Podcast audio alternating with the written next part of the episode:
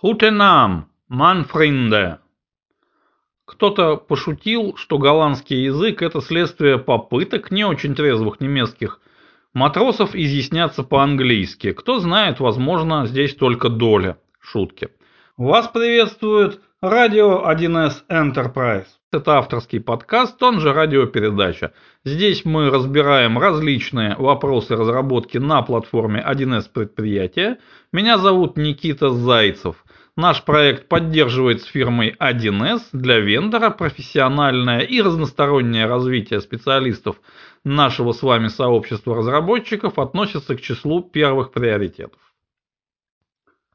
Сегодня мы поговорим о том, что профессиональное развитие это безусловно прекрасно и необходимо, но где же найти для этого время? Тема на стыке технологического и организационного направлений, но и голландский язык для приветствия был выбран все-таки не случайно, здесь довольно богатая историческая коннотация. Где же взять время для профессионального развития? Глава нулевая. Целеполагание. За свою профессиональную жизнь разговоров о профессиональном развитии я вел множество, и бесчетное количество раз такой разговор сворачивал на одну и ту же тропинку. Да, говорил специалист, я понимаю, что остановился в развитии, и, если выражаться вежливо, эпоха капролита немножко затянулась. Да, необходимо двигаться дальше, но некогда. Где же взять, где найти для этого время? Краткий, но очень емкий, исчерпывающий ответ на этот вопрос дал один из персонажей Александра Дюма старшего. Тот, кто разумно употребляет время, никогда не испытывает в нем недостатка. Но для нас, как для инженеров, это ответ уж очень гуманитарный, очень неконкретный. С тем же успехом можно на вопрос, про шахматы ответить, чтобы побеждать в шахматных партиях, необходимо разумно и правильно подбирать ходы. Поэтому наша сегодняшняя цель вот эту максимум отлитую буквально в граните разложить на конкретные практические шаги и методики и попытаться понять, а действительно где же взять для этого время, как это сделать. Вот давайте попробуем разобраться. Глава первая. Концептуальная. Сперва заложим теоретическую базу. Постулат альфа. Любое развитие требует инвестиций. То есть для достижения эффекта нам потребуется вложить определенные и в нашем случае материальные, потому что рабочее время это ресурс материальный, ресурсы. Вложить их нужно будет прямо здесь и прямо сейчас, и нужно понимать, что эффект, то есть достижение цели, то есть возврат этих инвестиций с хотя бы не нулевым, а крайне желательно положительным коэффициентом не гарантируется, то есть имеется определенный риск. Это нужно знать и это нужно учитывать. Здесь можно привести любое количество самых красивых аналогий от сельского хозяйства до фундаментальной науки, но мы этого делать не будем, мы наше время побережем. Также мы не станем углубляться в тонкости производственных отношений, мы не станем чертить линию резонов работодателя, линию резонов работника и определять, где же эти линии сходятся, где расходятся, где они параллельны, где перпендикулярны. Мы инженеры, а не экономисты. Постулат Браво. Профессиональное развитие в любом случае потребует от специалиста выхода из привычной ему зоны комфорта – а вот это уже личная, в любом случае, личная зона ответственности самого специалиста. Нужно знать, понимать и быть готовым к тому, что какие-то привычки придется изменить, какие-то паттерны придется усовершенствовать, либо доработать, либо вообще добавить ранее не существовавшие. То есть потребуется совершить определенное и, возможно, достаточно серьезное психологическое усилие. Нет усилия, нет развития. No pain, no gain. Уж простите меня за трюизм. Ну и потихоньку начинаем мастить дорожку от теории к практике, и первым шагом будет следующая формулировка. За эту формулировку я очень благодарен одному из своих учителей в профессии. На любом нашем собрании, производственном собрании я имею в виду, когда заходила речь о том, что мы что-то запланировали, но вот не удалось, потому что не успели, он говорил так, коллеги, Подумайте, пожалуйста, вот в чем секрет людей, которые все успевают. Мы, разумеется, заходили в некоторый тупик, и он нам заново повторял. Секрет людей, которые все успевают, в том, что на самом деле они ничего не успевают. Точка. Казалось бы, это просто красивая фраза, софистика, но на самом деле здесь очень кратко, емко и сжато изложен принцип вытесняющей многозадачности, который должен быть всем нам очень хорошо известен еще со школьной скамьи. Как работает система с вытесняющей многозадачностью. Она не может одновременно выполнять вычисления нескольких задач, но эти задачи можно квантовать, можно делить на фрагменты, и для каждого конкретного момента времени можно определять приоритеты.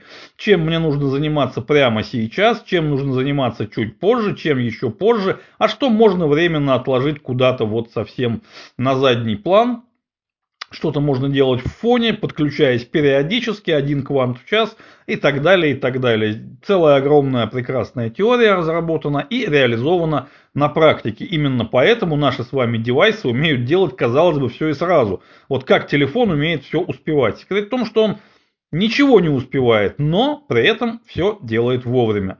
Вот это, наверное, самый главный такой вот э, практический постулат, который нужно просто прочувствовать чтобы в дальнейшем его повсеместно всегда, это не только касается профессионального развития, но и любой вообще деятельности, чтобы все успеть, нужно понимать, ты ничего на самом деле не успеешь, но если правильно расставишь приоритеты, все твои задачи будут решены так, как тебе требуется. Глава вторая. Методическая. Ну вот теперь мы от общих принципов, общих каких-то концепций переходим уже к конкретным практикам. Понятно, что практик управления временем, в том числе рабочим временем, существует великое множество. И разбирать все это занятие, разумеется, тоже неблагодарное. Каждый выбирает инструмент по руке. Я просто поделюсь теми моментами, которые использую сам, всегда использовал в своем личном профессиональном развитии. То есть вот какие практические методики использую лично я. Поехали. Принцип экономии сил выделяя определенное количество рабочего времени на определенный квант задачи, я стараюсь делать это наиболее экономно.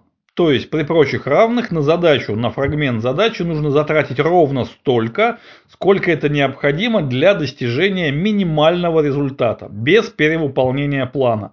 Вот есть план, причем в плане, как правило, есть необходимая часть, есть часть сверхнеобходимая, хорошо бы, если бы удалось бы.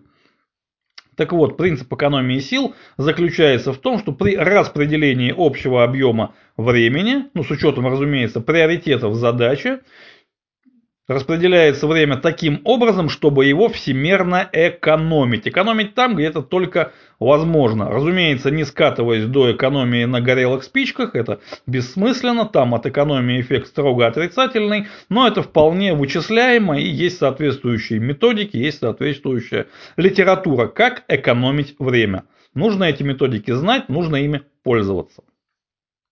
Собственно, примерно то же самое применяется по отношению к личным финансам. Можно взять любую литературу, любую вот э, какую-то практическую, какое-то практическое пособие, как управлять личными финансами, заменить там рубли на часы и минуты, и получится, в общем-то, то же самое, потому что рабочее время – это внезапно наши деньги. Для чего же экономить силы?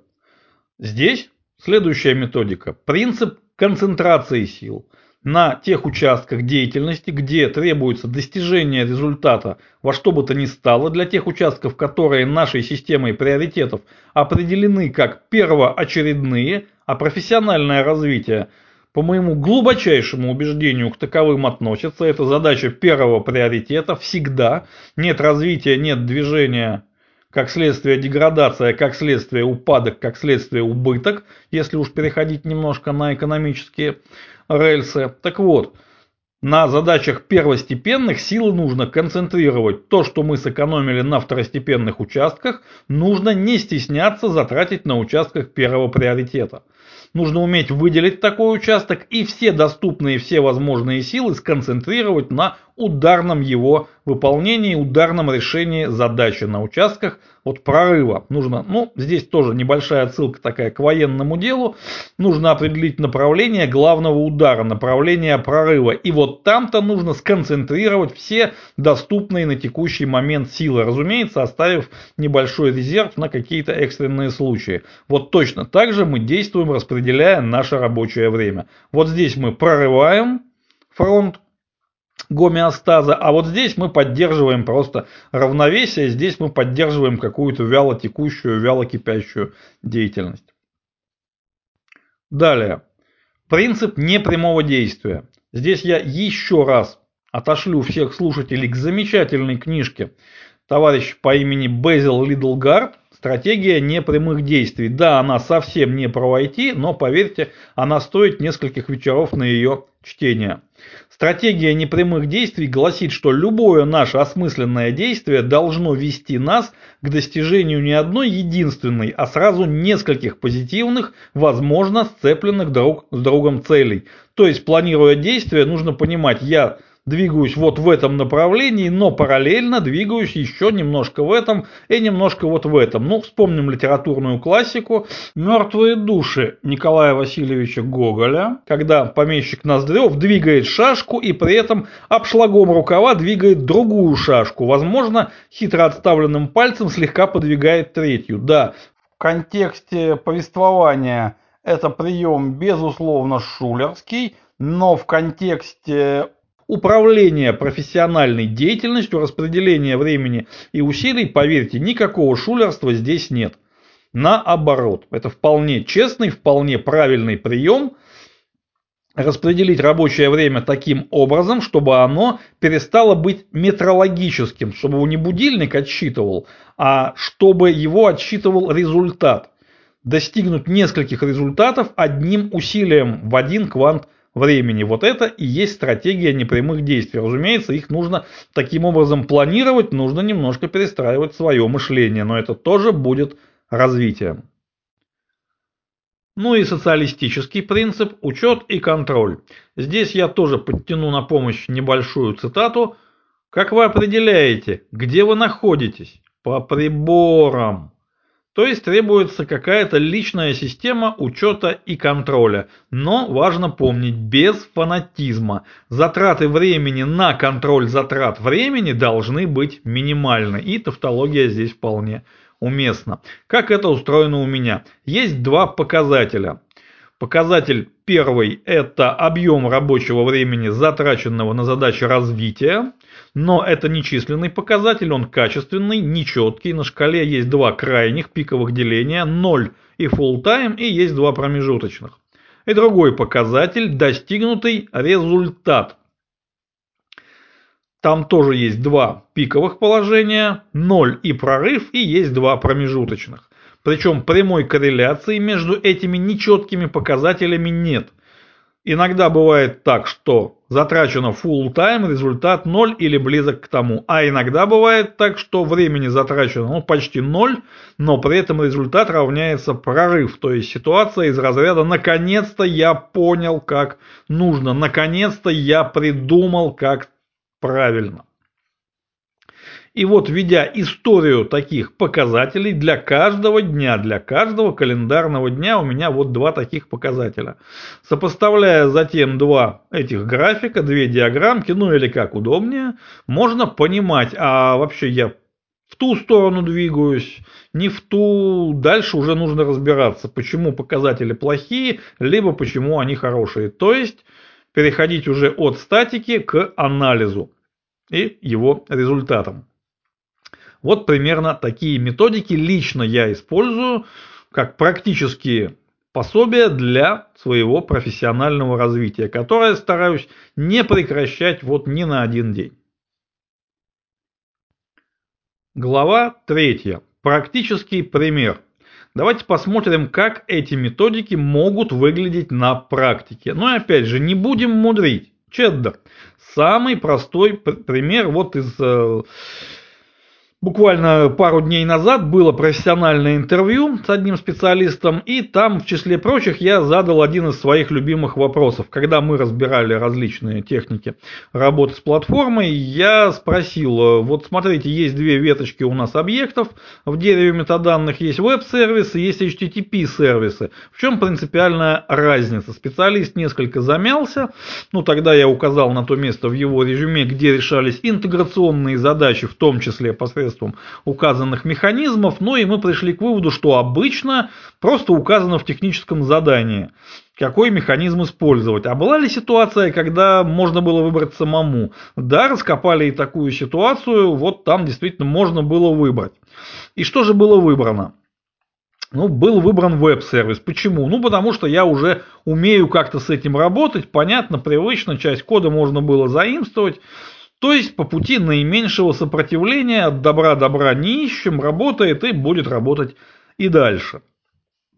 Что здесь плохо? Плохо здесь то, что задача-то была э, как раз для HTTP сервиса, вот там простейшая передача элементарных примитивных данных. Веб-сервис для этого избыточен, а HTTP сервис как раз. Причем работать с ним другой стороне интеграционной механики было бы гораздо проще. То есть не нужно было бы поддерживать SOA, по достаточно было обычно HTTP запросы отрабатывать. Но вот как-то об этом не подумали спроектировали как привычно и сделали как привычно. А что можно и, на мой взгляд, нужно было сделать вот в свете изложенных выше методик? Ну, во-первых, нужно было сказать себе, что а, здесь у меня есть какая-то свобода выбора. Здесь я не стеснен техническим заданием, я могу попробовать немного прокачать скилл проектирования. То есть посмотреть, какие инструменты есть в моем распоряжении и выбрать наиболее подходящий. И вот об этом инструменте, а именно HTTP сервис, я пока еще почти ничего не знаю. Я просто знаю, что он существует. Но я могу в рамках порученной мне рабочей задачи спланировать небольшое дополнительное личное развитие. Да, скорее всего, мне придется на пару вечеров на работе задержаться. Ничего страшного. Мне нужно будет проштудировать соответствующий раздел документации, вот он. Мне нужно будет подтянуть, ну, откуда-нибудь из интернета пару внятных примеров и попробовать с этим поработать на практике, попробовать понять, а в чем же здесь может быть профит. То есть, да, я сверх рабочей задачи трачу какое-то время, и, скорее всего, оно пойдет на мой личный счет, но в моем ящике с инструментами появляется новый инструмент, я, как профессиональный разработчик, становлюсь сильнее. И, последнее по перечислению, но далеко не последнее по важности, я усиливаю свои конкурентные преимущества на рынке труда – то есть в голом практическом остатке это означает, что на подобные вопросы на профессиональных интервью, а мы помним, что каждое такое интервью это все-таки попытка перебраться на позицию с более интересными задачами и более интересными финансовыми условиями. И вот при ответах на подобные вопросы я уже не буду теряться, я буду знать, что и как ответить, причем с полным знанием дела, с полным на то основанием. Стоит ли затраченные усилия полученного результата, на мой взгляд, безусловно. Глава 4. Пара слов о домашнем питомце. Мне могут вполне аргументированно возразить, далеко не всегда рабочие задачи настолько удачно вот складывается ситуация, что в рамках рабочей задачи можно выкроить, выделить себе участок для личного развития именно в том направлении, которое мы раньше себе планировали. Здесь я делаю отсылку к одному из предыдущих выпусков, где мы разбирали методику построения личного профессионального профиля. То есть вот я построил мой профиль, я понимаю, где я хочу усилить свои профессиональные компетенции, но вовсе не обязательно моя текущая производственная деятельность, она лежит ровно в той же плоскости. Возможно, эти плоскости не пересекаются. Такое бывает очень часто. Что же делать? Ответ заключается в перефразе старой русской поговорки. «А, не было забот, заведи котенка. Вот мы и заводим такого котенка, который на нашем профессиональном сленге называется pet-проект. То есть личный проект, не связанный с производственной какой-то деятельностью во благо работодателя, а именно личной, то есть там, где все решения может принимать специалист непосредственно. Да, это означает, что и ресурсы, которые затрачиваются на ведение ПЭТ-проекта, также являются личными. Но в рамках вот этого личного можно все спланировать и организовать так, как нам нужно, так, как мы считаем правильным. И заодно, кстати, прокачать скиллы не просто разработки, но и планирования разработки, управления разработкой, какие-то проектные техники, методики, то есть согласно принципу непрямых действий, вот действие, казалось бы, в одном направлении нас ведет сразу к достижению нескольких позитивных целей. Ну вот личный мой пример, когда-то довольно давно в качестве такого проекта у меня был сайт, посвященный разработке на платформе 1С предприятия. Там были различные разделы, но в частности там был раздел, где я вел каталог внешних компонент к 1С предприятию, тогда еще версии 7. Я их собирал, я их анализировал, пытался использовать, какие-то простейшие прототипы собирал, ну и писал краткие отчеты. Вот есть компонент такой-то, он решает такие задачи, вот в этом он хорош, вот в этом не очень, вот такое мое личное мнение, вот там можно найти, вот э, там можно найти пример. Разумеется, это требовало каких-то личных вложений моего времени, но это время окупалось, причем сразу по нескольким направлениям. И как профессионал я, в общем-то, э, свой ящик с инструментами, поскольку никто же не знает, какая конкретно производственная задача может возникнуть завтра. Она может возникнуть и потребовать применения вот одного из тех самых внешних инструментов, внешних компонент, которые уже разобраны и разложены по каталогу. Но это просто пример мой личный. Можно взять огромное количество других примеров, они доступны. Можно посмотреть, что публикуют специалисты на гитхабе, какие проекты, в других каких-то площадках, какие-то личные разработки. Далеко не всегда у этих разработок есть какой-то прямой коммерческий интерес. Многие из них делаются для личного развития, для прокачки своих профессиональных навыков, профессиональных своих компетенций. И завести такой проект, ну, скажем так, молодому специалисту я бы посоветовал непременно. Пока есть силы, пока есть здоровье, пока есть молодость, вот пока глаза горят, нужно эти силы использовать, нужно их вкладывать, чтобы к зрелости уже подходить ну, во всеоружие скажем так. Да, звучит немножко пафосно, звучит немножко, может, как-то постарчески, но поверьте, молодость бывает только один раз в жизни. Ну а о том, как спланировать пэт-проект, как выбрать для него техническую нишу, как его вести, возможно, мы посвятим этому вопросу одну из наших следующих бесед, но это где-нибудь ближе уже к апрелю график довольно плотный, и вопросов для обсуждения у нас накопилось уже очень и очень много. Глава 5. Заключительная и самая короткая. Где взять время на профессиональное развитие для настоящего профессионала – это не проблема и даже не задача. Это вопрос личной психологической уверенности, личной вовлеченности.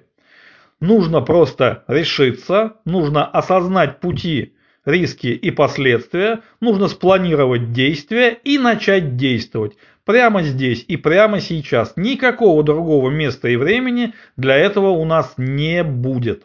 Вот так вот просто. Но за этой простотой эффективность. Так победим. На этом содержательная часть нашей радиопередачи завершается и крохотный традиционный технический реверанс. Радиопередача публикуется по расписаниям. Каждый следующий выпуск – это четверг, конец рабочего дня, ориентировочно 17.40 по московскому времени. На это расписание можно ориентироваться. Не стесняемся пересылать ссылку друзьям, коллегам, знакомым. А, для обсуждения поднятых в радиопередаче вопросов, для публикации каких-то дополнений, каких-то иллюстраций к выпускам, для анонсов и так далее, мы открыли одноименный телеграм-канал Радио 1С Enterprise, добро пожаловать, подписываемся, не стесняемся. Ну и если возникнут какие-то личные вопросы, вопросы, комментарии, возражения, пожелания, то просьба направлять их мне лично на электронный адрес nikita.wildsobachka.gmail.com. Почту там я проверяю регулярно. И, друзья мои, огромное спасибо за ваше внимание. Glück auf, meine Freunde!